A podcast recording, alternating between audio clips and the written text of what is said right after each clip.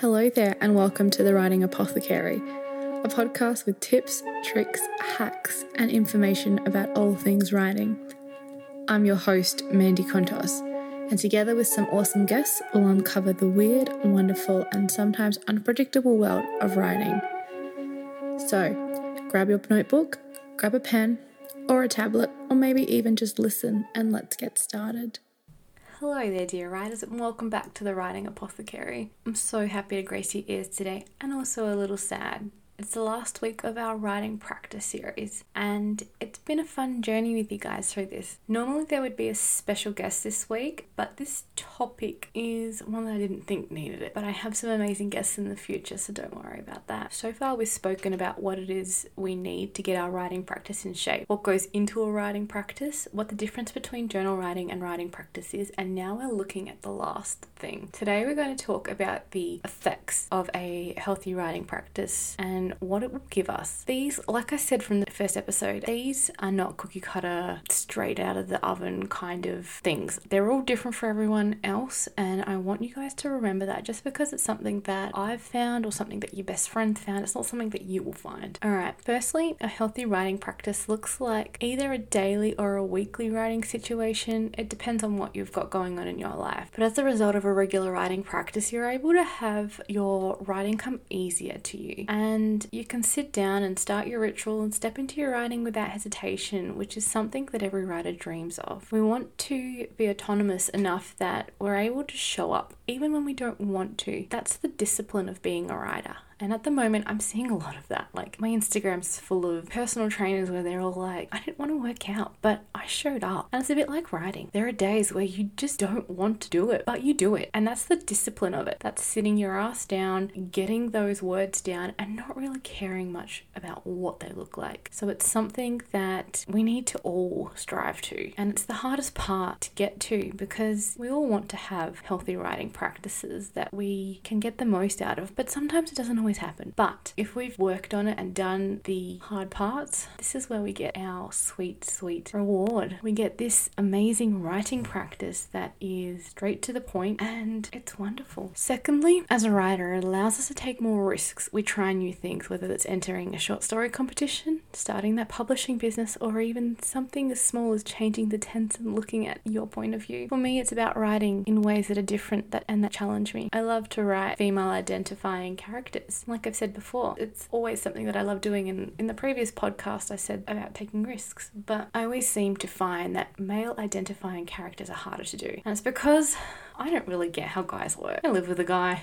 I've had my brother and my dad all my life, and it's just, it's really hard sometimes. I just don't understand their thinking. But I love playing with that and being able to look at what is unfamiliar with me, and even looking at potentially writing a character that's transitioning. Like, I don't know what that's like. I've always felt like I have always been a woman, I've always been female and whatnot. So to me, that would be going to my friends who don't necessarily identify identify the same way that I do. And it's asking those questions and, and starting up that dialogue about asking them about how they identify and what they identify with and what it makes them feel. And then trying just to understand how that would feel for a character because it's stuff like that that really matters. A healthy writing practice also means you discover new secrets about the writer that you are. You can identify your habits and track them in a manner that allows them to simmer at the surface just under there. And who doesn't want to uncover their own secrets? Because by doing that, you actually open up to new worlds within your story and your characters, and you're sitting down for longer and you understand your process better. So you can find new places in your story and how your characters interact with the world and with one another and, and whatnot. So basically, a healthy writing practice makes you treat your characters like they're your best friends and you're sitting down and letting them tell you their story with no judgment. Because let's be real, we are not in charge of the story. We like to think we are. We can plot it, we can do whatever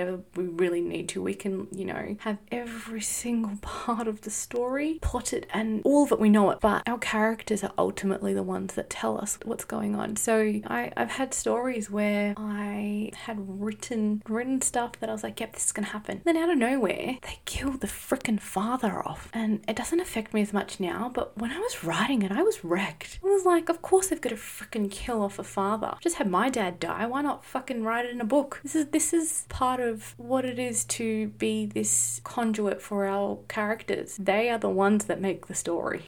We're the ones that just follow along and write it out for them. We're the vessel guys. So, sorry, that was my tangent. Thirdly, it makes you aware of your rhythms as a writer. Do you know when you do your best writing? Are you a morning writer? Do you need to sleep in? Do you need to be really rested before you come to the page? Or maybe you're a night writer and you need to shut the door on your own room and dig into what the story demands from you. Being able to match exactly what you need from it, from your writing practice, from your words, and that then allows you to understand your own ebb and flows of how your work and how your writing drive really works. Because without that, you can't figure out how you're going to sit down and do the shit. You need to be able to actually work on it. So, funny fact, I used to be exclusively a night writer and I needed to be completely dark before I got any words done, and that wasn't helpful when I used to have to get up and go to classes for uni. I used to pull all nighters. I was lucky enough at my first uni, my dad worked there, he was a security guard, so I could stay up all night doing my assignment, hand it to him because he would get there at like 8 a.m. Cutoff date was 9 p.m. 9 a.m. So he could just hand it in for me.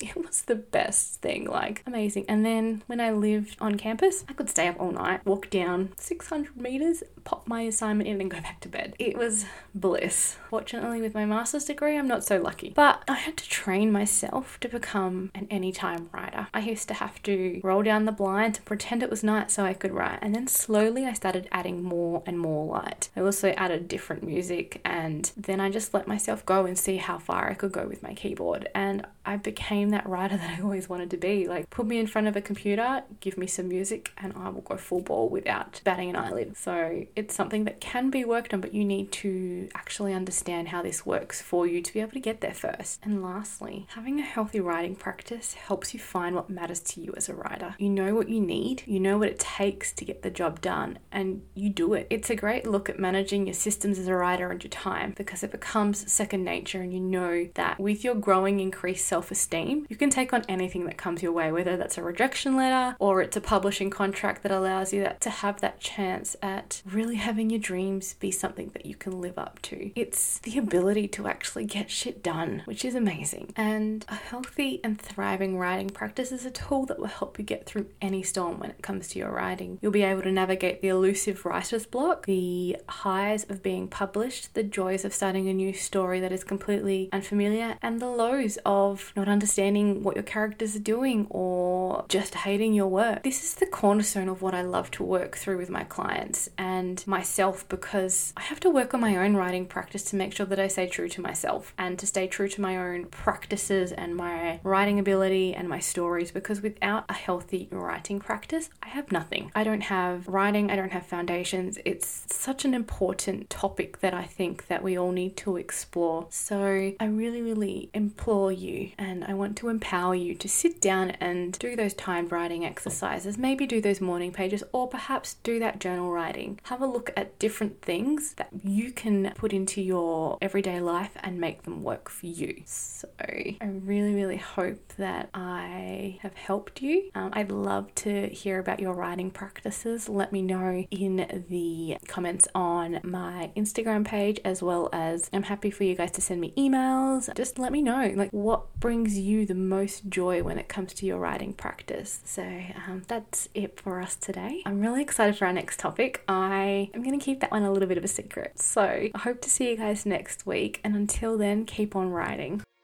Thanks for listening to the Writing Apothecary podcast. To find show notes and more information, head over to my website, which is just dreamingfullyawake.com slash podcast, where you'll find show notes, resources, worksheets, and more info about the podcast. You can also follow us on Instagram by just searching at the Writing Apothecary. I'd also love it if you guys took the time to leave a review or even rate it um, just on your platform.